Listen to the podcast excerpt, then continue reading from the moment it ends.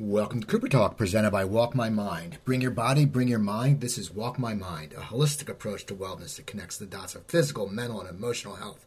I'm your host, Steve Cooper. I'm only as hip as my guest, and we have a great show today. i have enjoyed this man's music throughout my life, and I actually saw him at the Greek Theater in LA a few years ago. He was, and I remember he was wearing a, if I am right, a red suit, and he had such a great set, and he looked so good in that suit. And my guest is Howard Jones. How you doing, Howard?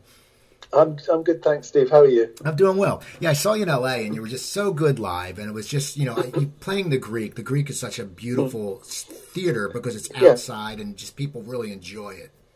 Yeah, yeah, yeah. It's it's, it's I think it's one of the best um, venues in the world. Actually, I, I really really love that place. It's got a huge stage, and you know uh, lots of room backstage to have guests and things. It it works.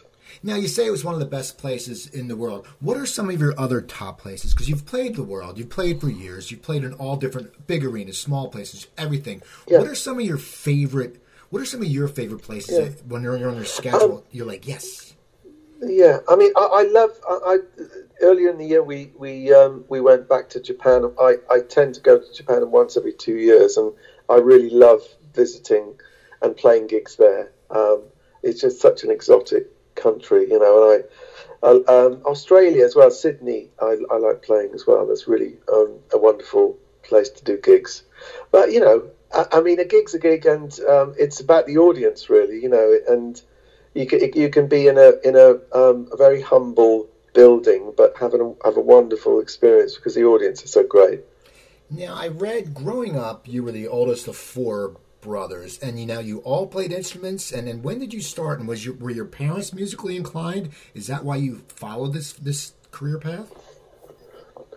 Um, well, my uh, my parents are both Welsh. They speak uh, they spoke Welsh as their first language, and so you know Welsh culture at the time certainly was um, very much about music and singing and choirs and poetry and performing. Um, and so when we used to visit our relatives, it was it was uh, you know normal that you would play a piece on the piano or, or sing something or recite poetry. That was the culture. So we grew up with with quite a you know healthy dose of that. Um, and so, you know, I my, they really wanted me to learn the piano, so I did that, and all my brothers sang, and um, my brother Martin played bass and he played guitar, and um, my youngest brother Paul played um, played drums. Yeah, so it was a kind of band really in waiting. Now you're playing, and when do you decide that you're going to pursue this as a career? Um, well, I mean, I, I, I just always wanted to do music. I didn't really think about uh, anything else apart from doing music. There was no, there was never any consideration of doing anything else right from a very early age. I suppose that must be quite unusual, but um, I never, I never wanted to do anything. I, I you know, I, re- I really thought I'd put all my uh, eggs into one basket and playing piano and loving rock music and pop music. That was all I wanted to do, and it still is. Now, what were some of the pop music and rock music you were listening to as you were growing up? What had an influence on you? Well, I mean, I was a big radio listener because my mum always used to have the radio on in the kitchen. Um, so I listened to a lot of radio. They gave me a transistor radio when I was nine, and I used to listen to pirate radio.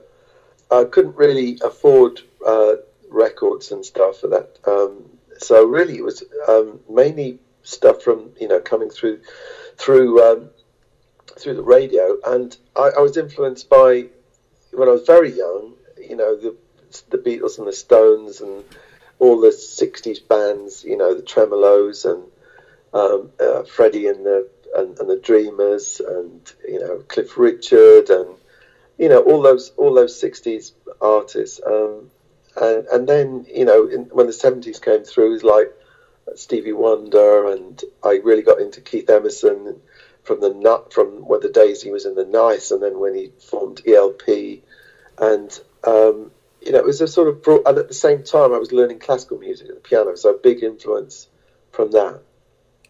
So you're playing, you're getting your career going. Now, at one point, you incorporated a mime in your act. How did that all come about? Yeah. And, and, that's that's that's fascinating. When I read it, I was like, "This is cool," because you're not used to that. And, you know, because you know, in here in New York, and you know, I you see street performers. Yeah. But how did that come about? Because that's very cool. Well, if you think it was it was the early it was the early 80s and um, suddenly there was all these amazing new instruments actually being available in, in music stores, like drum machines and um, you know Jupiter 8 keyboards and and I had this idea to sort to do something different because I, I thought that's what artists were supposed to do. I thought they were supposed to do strike out on their own and be individuals. I mean, call me old fashioned, but um, that's what I thought you're supposed to do. So um, I, I, I, put this one man electronic uh, rig together and um, there was a guy who used to come to the shows that I was doing at the time, uh, who was a friend, and he used to dance in the audience, and he was so good that I, I was totally distracted from the stage, and I thought I really need to bring him up here on stage. So, uh, which he agreed to, and we um, started then creating these characters that went along with the songs I was writing, and uh, it was like a sort of alternative uh, performance art, you know, and and that really fitted into my um, you know my plan of doing something different and g- getting noticed and and striking out on your own, taking some risks, you know, and, it, and uh, people people loved it.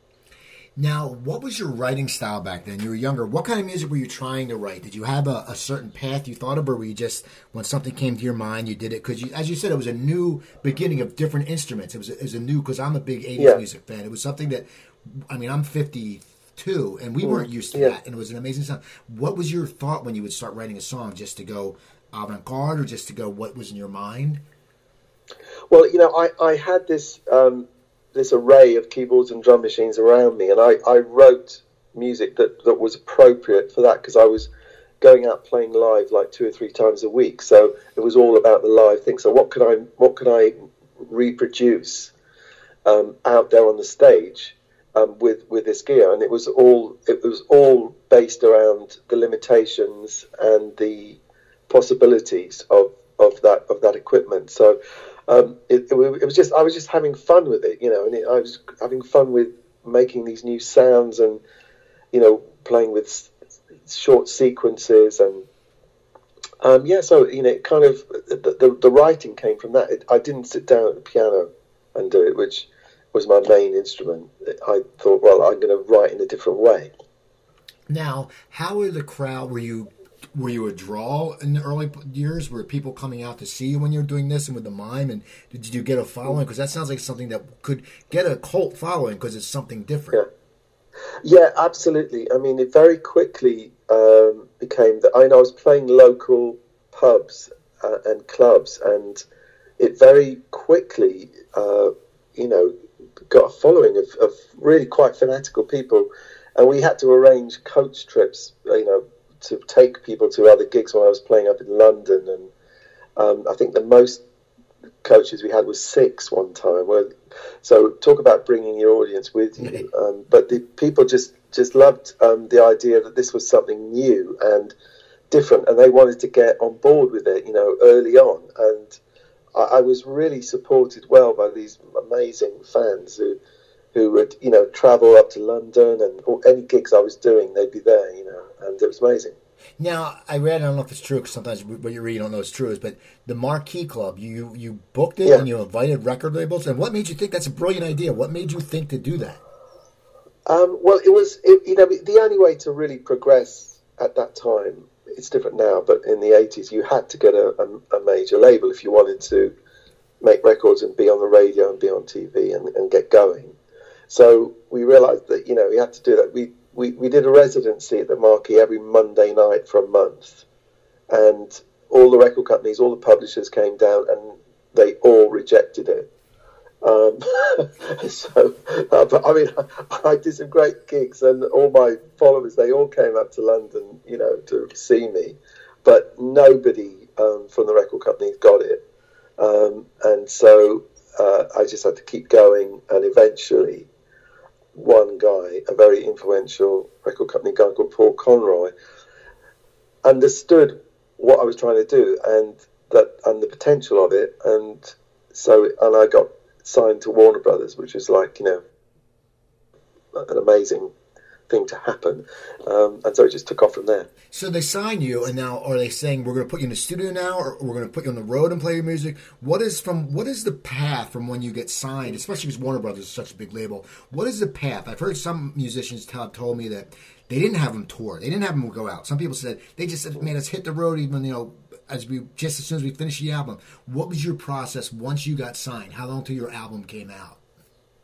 Uh, it was it was really quick. Um, I mean, their their their role was um, putting me together with the right producing, uh, you know, the right producer for me, and they really got that right um, because that wasn't something that I knew about. I didn't really know how to make records. I'd done demos. I, I, I was good at writing songs and arranging them, but I, I didn't know how to make records. So they put me with um, Rupert Hine, who became my sort of mentor uh, showed me how to make records and was an absolutely brilliant producer. And he was very um, he was very familiar with, with the new technology, and he'd been experimenting himself on his own records that he's made, and and so he introduced me to sampling and um, you know all, all kinds of new techniques in the studio using automated mixing desks and everything. So it was the perfect match, really. And we made the first album in six weeks,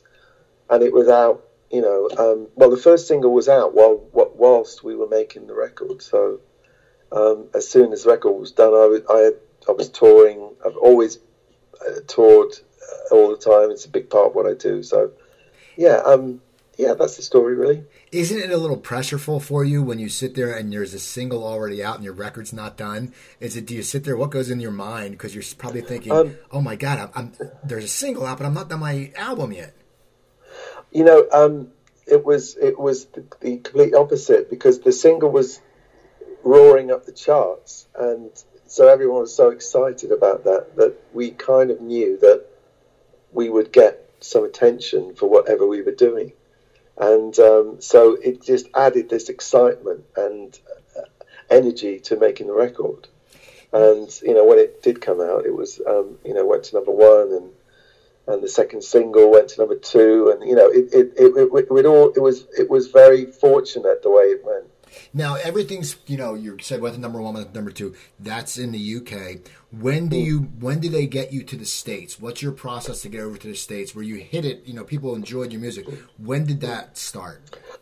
Well, well, I I had an agenda of my own with that because I'd lived um, in in North America as a kid. I I was three years in Canada, and so had been exposed to North American culture. So for me, it was so important to have success in America.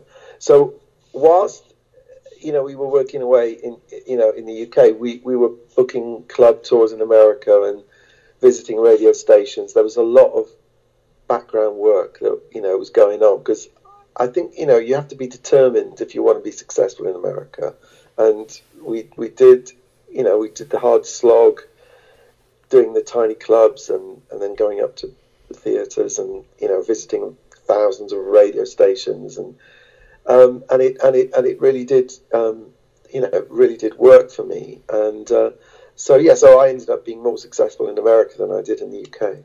Now, as you came to America, MTV was popping up. What was your experience in some of your videos? Were they? Uh, did you have fun doing them, or what was the? Yeah, oh yeah, oh yeah. I mean, because I mean, visual stuff had always been a big. You know, going back to my one man show with Jed the Mime, we we also had um, TVs on stage with um, originally created uh, videos that we we uh, I'd had friends make for me. So that was already part of our thinking. So um, you know, making videos was just totally natural. So and I had loads of ideas for it, and I um, loved working with the directors. And it was was so lucky because it was the birth of MTV, and they were so eager to show anything that you know that anyone anyone was doing really, especially stuff um, from the UK. So it was the perfect time, really. why do you think that America took hold of you? Because some bands, like you know, there's bands that have come mm-hmm. over, like Echo and the Bunnymen. and so I love them, but they never mm-hmm. really hit it big in America. They did okay, but not like your level. What do you think made mm-hmm. you different to America? Why do you think fans embraced you? I, I mean, it's it's. I, I can only have an opinion on it. I I think that for, for a start, it, it, well, well, it's it is obviously a combination. There was the the videos with the you know the the the, the fashion um, and the look of them, and uh, there was the the music that was very positive and upbeat and and was very much about you know don't be afraid to go for the things that you really think you should be doing. Don't let anybody tell you you can't do stuff. And also about you know everyone's equal here. You know, there's no there's no people who who who who you you should think are any better than you. You you whoever you are, you you know, you're great. So that message was running through the songs. Um, and then you know, there's a lot of melody in my in my stuff, and it's it's it, you know it's radio friendly because I really wanted to be on the radio. A lot of bands thought it was uncool to be on the radio. I absolutely wanted to be on the radio because that's what I grew up with, and um, so I think it's a combination of all those things, and also being out there and doing it. You know, doing the gigs and believing that it could work. Um, I think it's just a combination of all those things. Now, the uplifting lyrics, where did they come from? Was that a mindset you always had? Were you just a very? I know you turned to Buddha. You went. You became a yeah. Buddhist later, but mm. were you? Were just that just something when you sat down to write? Once again, you know, when you the music's different. When you did your lyrics, did you mm. say you wanted to make a positive message? It was a very conscious thing, yeah, because I, you know, a lot of the music around at the time when I was emerging, you know, beginning of the 80s, was quite doomy and gloomy, and a lot of, you know, young men in, in, in long black coats. And, uh, you know, I, I mean, I, uh, there's totally a place for that. And, you know, I mean, life, you know, has misery in it. Let's, let's be, you know, clear about that. But I thought, well, you know, there's enough doom and gloom going on out there that I wanted to make music that could you know could help when things weren't going so well, and you, you needed a bit of a boost and a bit of a lift. And I, as a sort of quite um, introspective young person, was very familiar with cynicism within myself. You know, I knew the nature of that, and I didn't want to be putting that out. You know, that message out in my music. I wanted it to be a bit of a, a bit of relief for people to to you know give them a boost when they when they wanted to. Of course, this didn't go. This all didn't go down very well with the with the very cool um, music press. You know, because they always like bands that you know are you know. Uh, are on the dark side, and you know, and so I had to fight against that. But you know, I knew I knew I would have to deal with that, so it wasn't, you know, didn't come as a surprise to me. Is so, it, um, yeah. Isn't that so irritating? It's like you're doing something good. You know, you're being something nice. Like we all need something. You know, when I was in college, you know, we all loved a positive message. Half of us are scared mm-hmm. crapless because we're away from yeah. our families, and we want to hear something good. We don't want to sit there yeah. and listen to a song and start crying. You know, go to the pub, have a beer, we get home, we're like, oh, yeah. we want to hear something good. And it's so funny. It's always the critics that don't embrace it. It's not the people. The people love your music. I mean, that you, you you knew that was going to happen, but you must still want to bang your head against the wall. Well, um, you know, I, I, I think, well, from from this perspective now, I, I realise that it, it, it did make me um, a, a, stronger person, and it really forged my character um, in a way because I, I did take a hammering from lots of different directions, and and, and you, you know you, you have to be you'd have to develop a strong core, and I don't know if I would have developed it unless I'd had that kind of reaction, you know. I'd, and I had to stick to my guns, and I, I had to take it on the chin, and you know, it, it, it really forged my character. So I, I'm kind of grateful to them in a way. Now you're sitting there, and the album's doing well, and now as mm. you're getting more popular, how does that affect you? Because you're sitting there, I'm sure your venues are changing, and you also have the pressure of doing another studio album. How does someone, you know, deal with that kind of? It's got to be pressure, and it's also got to be exciting.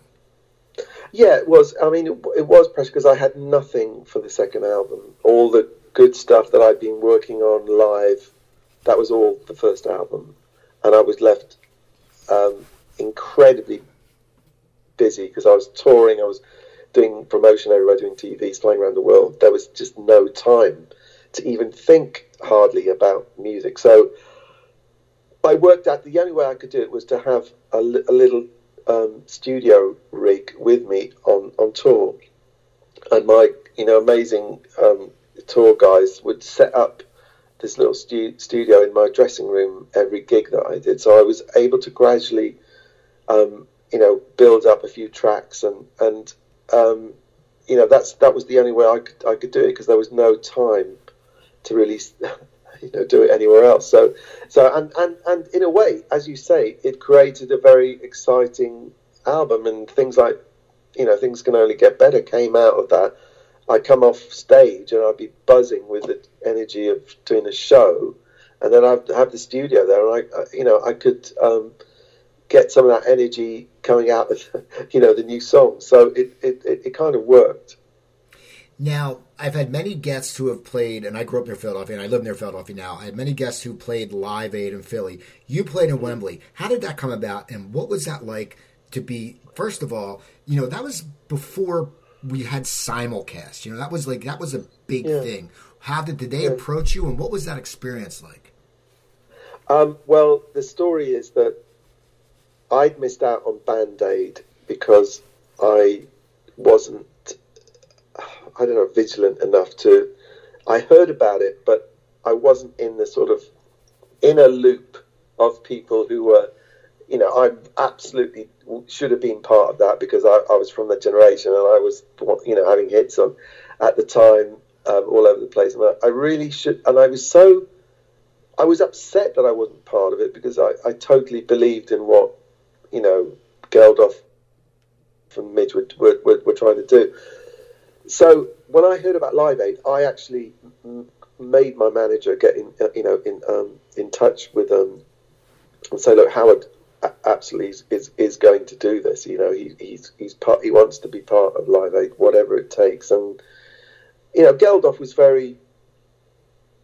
Um, you know, practical about things. He said, well, you know, anybody who wants to be part of this has to have sold a million albums in the last six months. And, and I, you know, I, I, I'd done that, you know, and so um, I was on tour in America, but we flew back to, to London um, and left the band in, in America. I, I decided, oh, you know, I'd do it solo and um, just did one song. And um, and it was just amazing. So you know, so I really was able to, to contribute and, and be part of it. And and uh, you know, sometimes you you want. Um, it's not just going to happen otherwise. Now you're getting bigger, and now you, as you said, your early shows were very different. You know, you had the mime and stuff like that. As you're starting to play bigger venues, and now you're playing big venues in the states. How yeah. did your stage show expand, and what did you want to present? Because the bottom line is, you're a visual and an artistic guy. What did you want to convey to the audiences? Because American audiences are always looking for something different. Because you know we grew up listening to Lynyrd Skynyrd, Freebird. Yeah, you know, that's our thing. What did you want to convey? no, well, um, you know, I wanted it to have um, a combination of the electronic elements that I, I, I was known for, and but also great live playing, and I think that's what we achieved. And the the, the Dream Into Action band was uh, quite big. I mean, for about seven of us on stage, and I, I had um, amazing um, backing singers called Afrodiziak, and they were the coolest girls ever, and they agreed to do the tour with me, and they were wonderful. So they added so much to the show. Um, and then I had my brother um, playing uh, on keyboards with me, and Trevor, who was playing this um, you know, stand-up electronic kit. So we were we were presenting new sounds and new ways of doing things, but it, it kind of looked a bit like a conventional band, but it was using all the all the new technology that was that we were using in the studio, and you know that that was just coming out.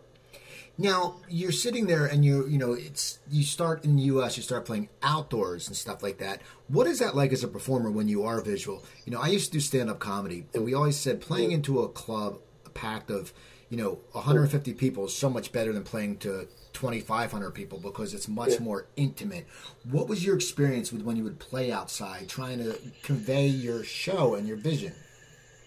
Well, I, I, I really, I, I, really enjoyed, you know, playing the playing the big venues because it's just so many people, uh, the excitement and the the energy that that creates is just phenomenal. And when they start singing back to you, you know, it's like it's it's a fantastic experience. I mean, I love to play any size gig. Honestly, I, am happy to play uh, to you know a couple of hundred people in a small room, as well as really big places. I, I love I love both, but I, I have no problem, you know, playing to uh, you know you know big houses with you know uh, lots of enthusiastic people. It was just such good fun.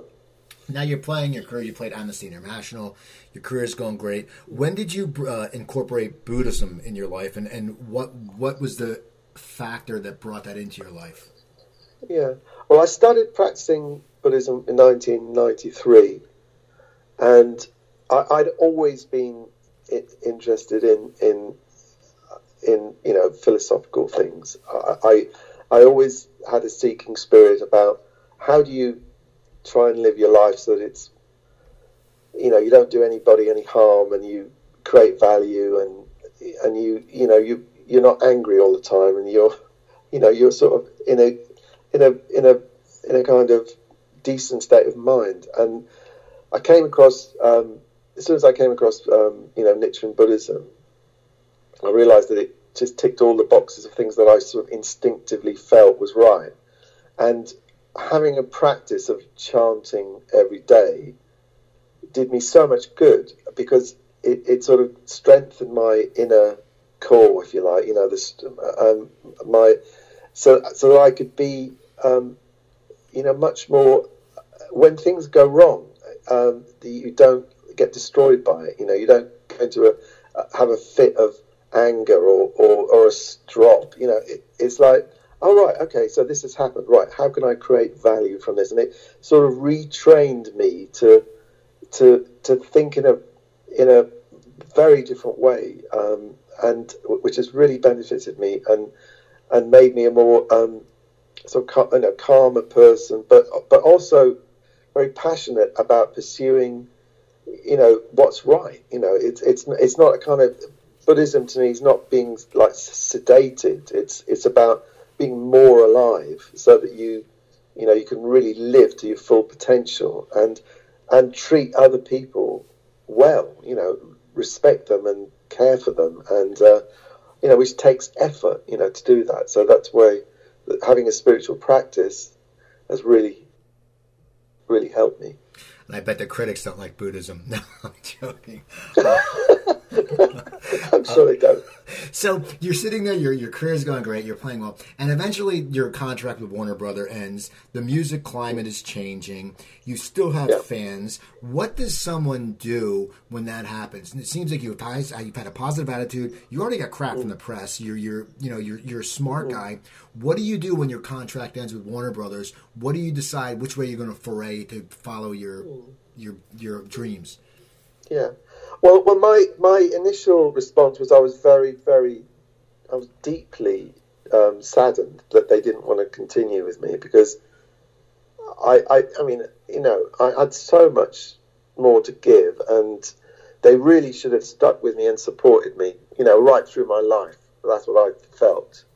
Um, but it, it wasn't the case. Um, it was the beginning of short-term thinking uh, for for the record industry, and coincided with the internet exploding. So I, I, I had I had six weeks of being very very depressed, and then suddenly realised that it was really now up to me to create the next part of my future. And so I decided to form my own label, make a record, book a tour, and, and just take responsibility for my own uh, career and um, direction. And it was the best thing that I've ever done. um, and really, um, you know, and I think it inspired, helped to inspire people to do a similar thing, you know. Well, it was it was before its time. You making your own record because you know now everyone can do it with crowdfunding. But how did you decide yeah. to make your own record? Did you say, okay, I'm going to raise money, I'm going to finance myself, and then how do you mm. go about booking your t- own tour? Because I'm sure before then people were doing all this stuff for you. Yeah. Well, I mean, I I um I had invested in a, in, in a studio because I, I, I wanted to be able to make music um you know at home in in, in you know my studio. So I I, I, I had the studio there. I, I just needed to um, you know pay people to help me make the record, um, and it wasn't it wasn't. Uh, fortunately, you know, I put my money into that. So um, so yeah, I was I, I, I, was all I was very excited. I I mean about about the tour. I mean you know I did get I didn't get on the phone myself, but I I, I, I said you know I got I asked people to book the tour for me and and and instigated it. That's what I mean, really. You know that I, I still wanted to work with other people, but now the difference was that I was going to be driving it. You know, I was, I was going to be driving and making um, in making the decisions and seeing it through um, which you know before that you kind of left it up to other people to do a big part of that. But now there was no room for that. You've got to take take it on yourself, and if things don't happen, there's only one person to blame. It's you, you know. So that's got to be a good thing in the long run because it makes you, it, it, it you know, it makes you responsible. Now, how did you how did you find people that you were going to songwrite for? I know you did songwriting for other people. Did people come up to you, or did I mean, how did that happen that you would write for other people? And was it hard to write for other people? Because I would think when you write for other people, you might want to keep the song if it's really really good. You might be like, you know, I sort of yeah. want to keep this, but I can't. I've, I've I've not really done you know very much for it. I've just responded to people who've really seeked me out to to you know to write with them or collaborate with them and I've, I've, if they if I've been impressed with their their determination, then I, I I've responded, you know, and um, so I haven't made you know because I'm there's not enough time for me. I, you know, I need I'd probably do like ten songs a year is the most that I can do. You know, manage because it takes so long to write uh, for me and to get it right. So I don't really have a lot of time to, to, to, to work to work with other people, but when, you know when I have, it's been fun. You know, it's a different way of thinking. You're thinking about what's going to be good for them, what's what's going to work for their voice, and what's going to work for for what they want to say. So um, it's a very you know it's a very different set of thinking. Whereas you're doing your own songs, it's what you are feeling at the time, what you want to express, and um, what you want to say. Now, as your career is going on, you started off, you know, with the new instruments and very visual and stuff like that. How is it? Are you getting excited as technology starts changing? Because you think from when we were, you know, from '83. I mean, I, I, went to my old college last weekend. I hadn't been there since '88, and I remember there was like 10 computers when I graduated. And I walked down the hall yeah. and there's like seven. I mean, as someone who's yeah. your your view and your you know, you're before your time a little bit, how are you gradually moving into technology and were you how were you i'm sure you embraced it. How were your steps? Because computers and stuff was sort of scary in the beginning. Yeah um, yeah exactly. Well i i've always had this philosophy that i want to, be a man of my time if you know what i mean. So and I, and that's that's kind of helped me to make decisions. Computers are neither good nor bad. It just depends what you're going to do with them. You know, it's up to us what we do with them. There, there, there's, there's no reason to be afraid. It's like being afraid of a um, of a knife. You know, a knife can can cut your bread or can be used as a weapon. You know, it's like how are you going to use it? And it's exactly the same with technology. I ran up in the early days of people having no understanding of the new of, of, the new technology and thinking it was already taking over and that the music I was making was made was being made by machines and you just pressed a button and it did it. Well, you know, obviously everyone knows that that doesn't really happen any. You know, it, it wasn't the case.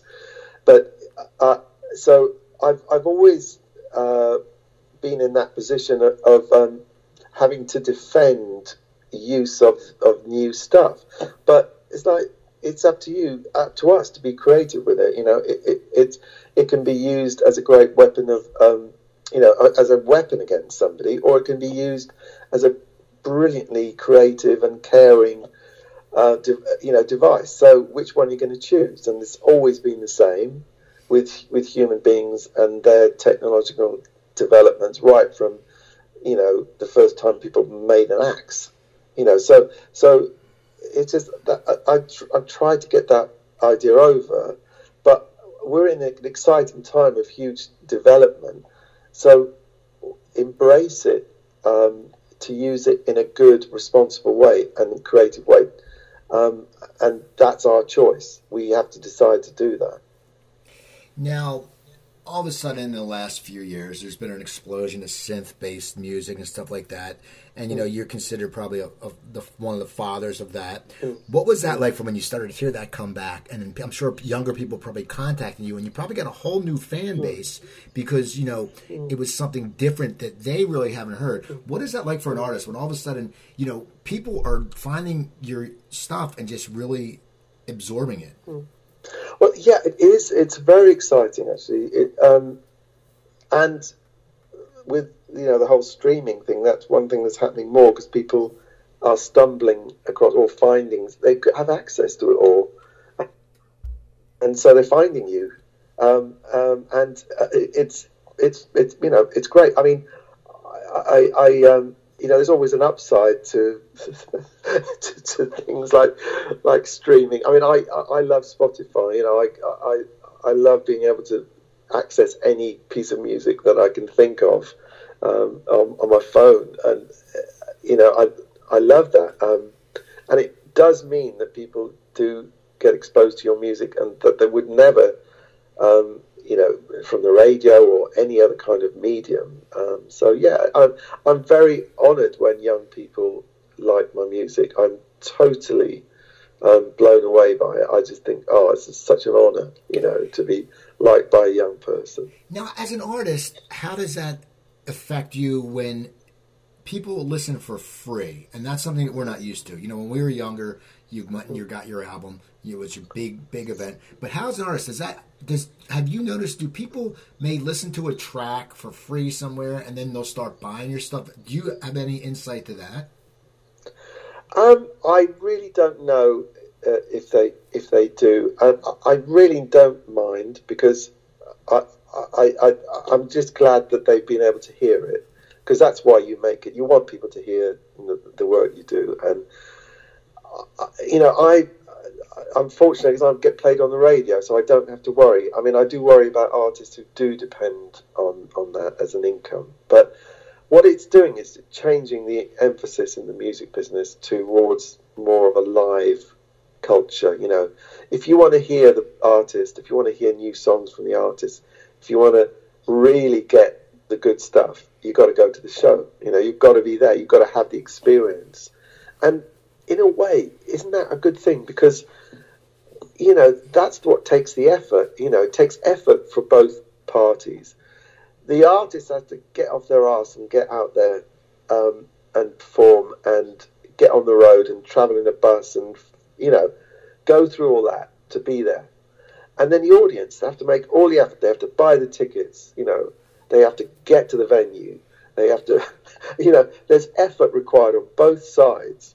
And that's what makes a great thing happen, you know. And so maybe a shift towards that.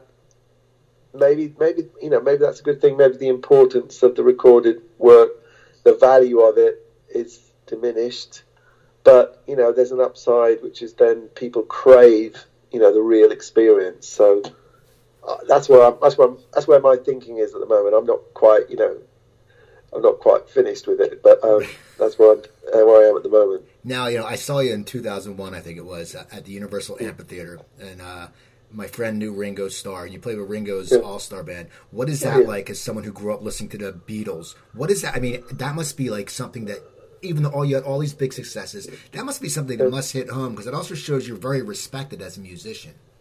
Well, it was a great honour to be asked by Ringo, yeah, because I mean, I, I don't think he really uh, worked with people from my era, apart from Sheila E. Actually, um, but um, it was great, and to be asked, and you know, it felt like you had a, a, a direct connection with the greatest band of all time. You know, music that totally influenced me, and uh, I, I, I, and it was wonderful traveling with him and all the stories. You know, talking about John and and and uh, George and the, yeah, it, it, was it was just a mind mind blowing, mind blowingly good. So uh, yeah, I, and I he also used to have me really loud in his mix. He told me said, "Yeah, oh, I love keyboards. I love your playing. I've got you really loud in my monitors."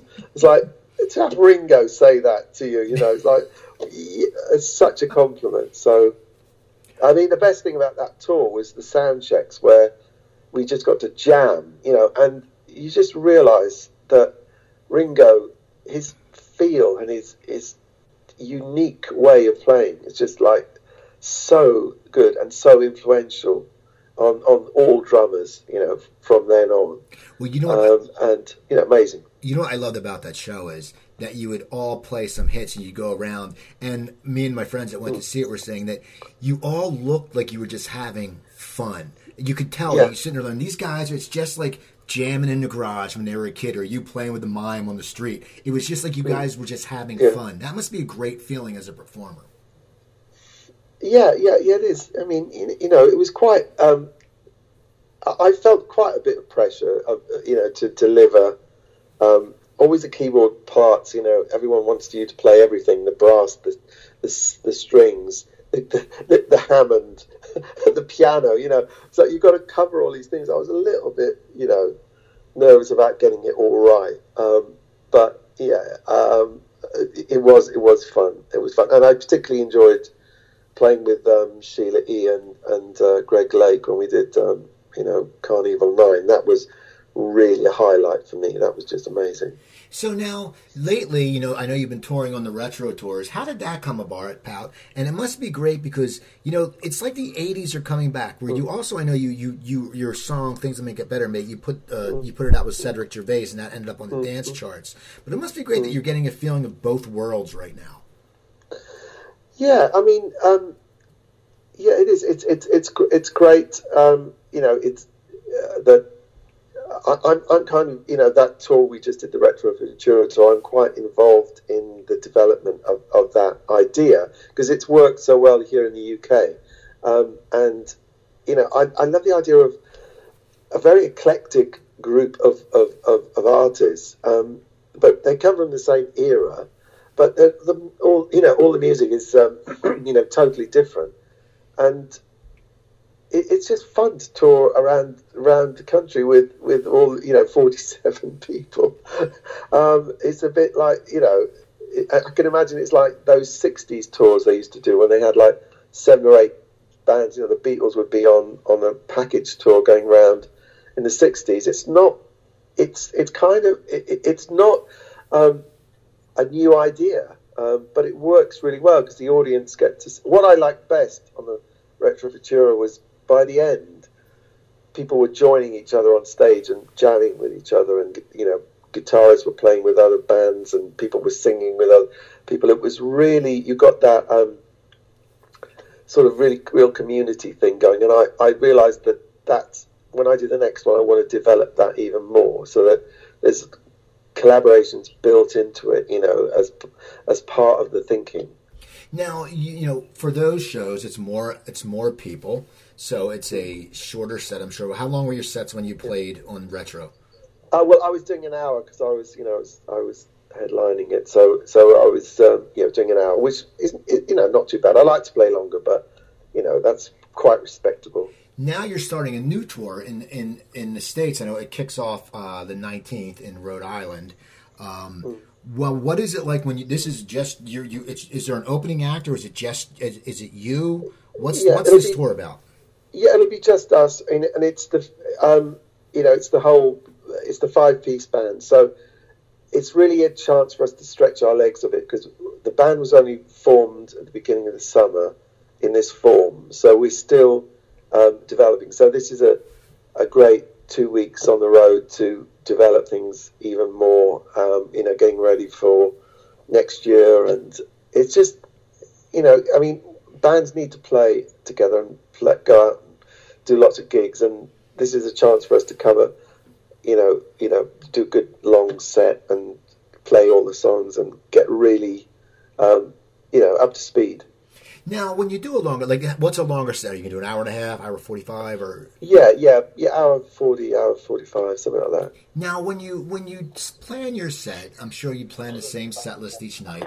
But how do you plan your encores? And how many do you sit there in beginning and say, okay, it's our show now? You know, with Retro Futura, I'm sure you know you can do an encore, but you know you have to keep it more condensed because there's a bunch of different acts. Yeah. How do Yeah. you sit there and perform? Like, do you know that if you're going to do maybe one or two encores, or do you sit there and sometimes if the audience is just digging it, will you go back for a third one? How does that work with an artist?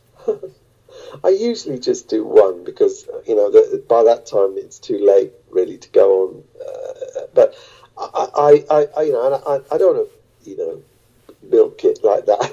Uh, but, but um, I I mean, sometimes I don't do an encore because it, it, it seems like not appropriate, or we've run out of time, or I don't know. You know, I try not to be too formul- formulaic about it all, um, and make sure that the, each each night there's a different set. There's a couple of two or three songs that are different, and or we do them in a different order, a different way. You know, keep everybody um, interested. Now you did a you did a show called Engage. Tell me about that. Um, well, Engage was um, was was a kind of ambitious project. I, I I wanted to do something different again, and it was wasn't conceived as an album. It was conceived as a live show. So I wanted to have pieces of music that weren't, you know, five minutes long. They were all different lengths, and they didn't conform to normal song structure. I wanted to have some classical music in there, some um, contemporary, like Steve Reich type stuff, some film influenced work, and just to do all the things that I I, I love. I, I love ballet. I love contemporary dance, and I love the ballet. I wanted to have a ballet piece in there. You know, uh, I wanted to work with the guy who does videos for me. As the music was being written, the videos would be developed as well. So it was an ambitious project, um, and I gave myself a year to do it. Um, booked a, a venue, and and it all came together. I managed to find choreographers and people to make the films that went with it, and got the music done. And yeah, so I, never knew what to call it though, because you know, people it was a lot. You know, when we put it out, there was this audio CD, there was a DVD. It was what was it? Was it a live, you know, DVD or was it an album? It was none of those really. It was a it was a live show that we, you know, that, that, that we captured and um, you know made into an album and a, and a, and a DVD. So um, yeah, it was it was great fun doing it. Now, did you play some of your hits, or was it just some completely different? And how do you prepare people who come to that show thinking they're just going to see Howard Jones, and they see this cool experience, but they're like, "Wait a second, I thought I came to see Howard Jones. What's going No, on?" well, we did. Well, the first half of the show was was engaged. So, and then the second half was more, you know, from you know, m- music from the rest of the career. So we we that's the way we covered that. But I was shocked actually that people enjoyed the new uh, engaged. They enjoyed that more than they did the familiar stuff in the second half, and that's absolutely uh, true. Now, would you do, would you do that again? Would you do that show again, or was it a one time and done?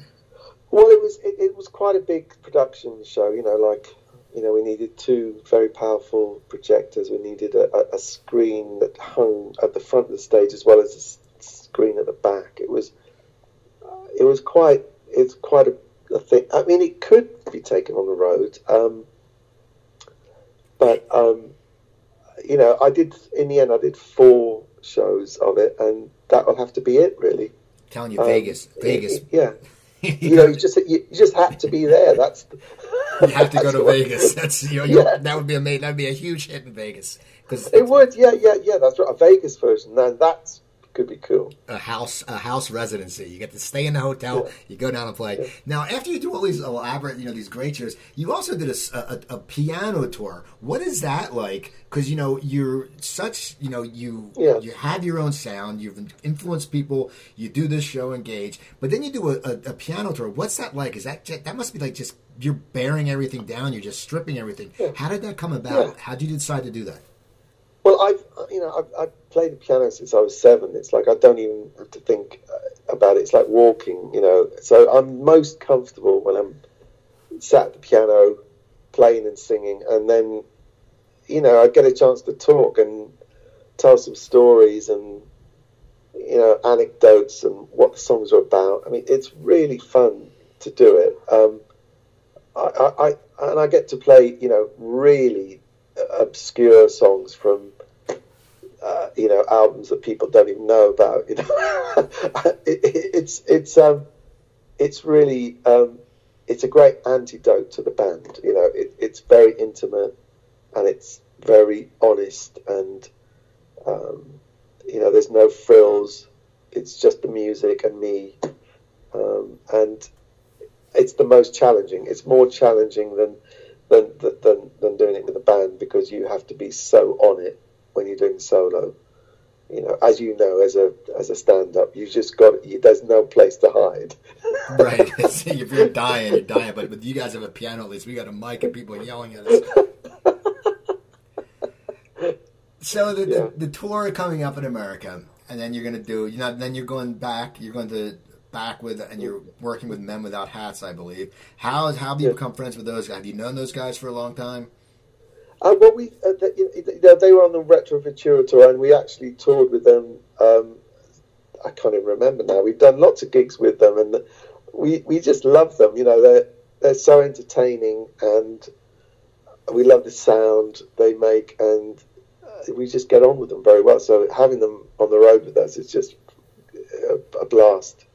Now, how have you seen crowds change over the years? You know, you've been around. I know, I know for your show, we, you know, you get a lot of people who love the '80s, but now with resurgence of you know DVR and stuff like that, people start watching, you know, the '80s movies, the John Hughes movies, Breakfast Club. They start mm. getting into the music.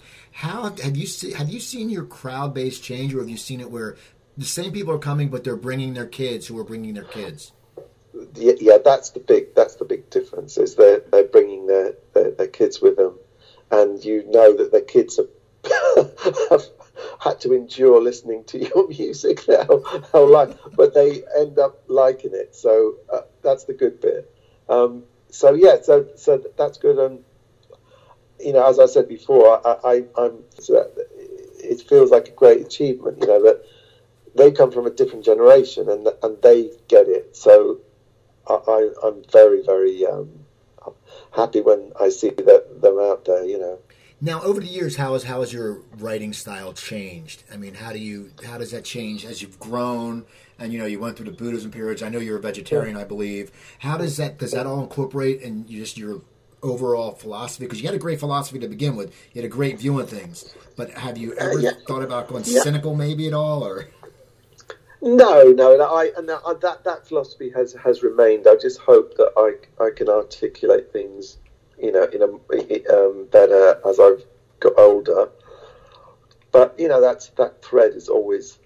Um, I mean, some yeah. I mean, I, have written a few songs for films recently, which has been interesting. Where I've had a storyline to follow, um, like a narrative, and it's that's been good because um, it kind of gives you rather than the song being a you know a pure sort of philosophical statement um, uh, you know you, there's actually a storyline to follow but uh, which you can weave in you know um, you know your kind of slant on it.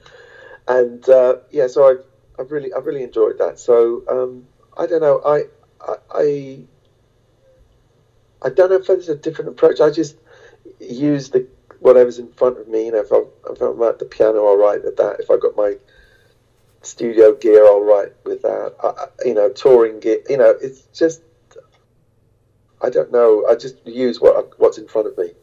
And now, is the road still fun for you? I mean, you love. I mean, you gotta love it because your people love you. And when you headline Yeah. the shows, I mean, I saw you, and you had that nice suit. Where? How do you pick your clothes? Because you're a very fine dresser. Well, I, I put a lot of effort into it. I do. I you know I I go around and I visit um, a lot of places to see what's going to work for me, and I've always made it point of you know putting an effort into what you look like on stage. It's it's fun. It's a great excuse to for buying clothes. Right. Uh, And when you were younger, you when you were younger, you you're when you were younger, Yeah. you wore a lot of hats, which is good because I'm bald. Yeah, I'm yeah, a bald yeah. There, there was, yeah, there was a hat period, um, um, and that went. That didn't last very long. Um, but um, yeah, I mean, I've always been interested in fashion. I always think it's it's it's it's a creative thing, and it's wrapped up in a lot of, you know, a lot of people are very afraid to wear even, you know, a bright color, which is is is something we need to get over, and we need to, you know, artists can encourage people to, you know, to relax on that and and not be afraid. You know, it, it, it again, it's a it's a it's it's a, a like a political statement if you wear a bright orange suit. Exactly. Because you're saying to people, this is okay to do this, right? And don't be afraid to. Like I, it, you know, I'm doing it, and I, I'm, I'm, I'm still okay.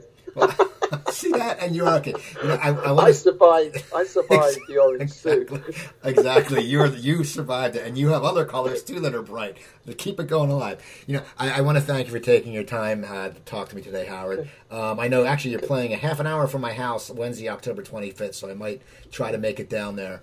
Um, Okay, great. Now, your website is howardjones.com, and we can find all the information. So, people, go look up Howard Jones. If you don't know his music and you're over 40, you're a moron because you have to know his music. And so, people follow him. And I know your Twitter is, or what's your Twitter? Do you know? Uh, it's just Howard Jones. Okay, follow him at, at Howard Jones. People follow me at, at Cooper Talk. Go to my website, coopertalk.net. I have over 650 episodes up. Email me at cooper at coopertalk.net. Don't forget, howardjones.com. You get all the info, all the tour dates. I'm Steve Cooper for Walk My Mind. You guys have a great day.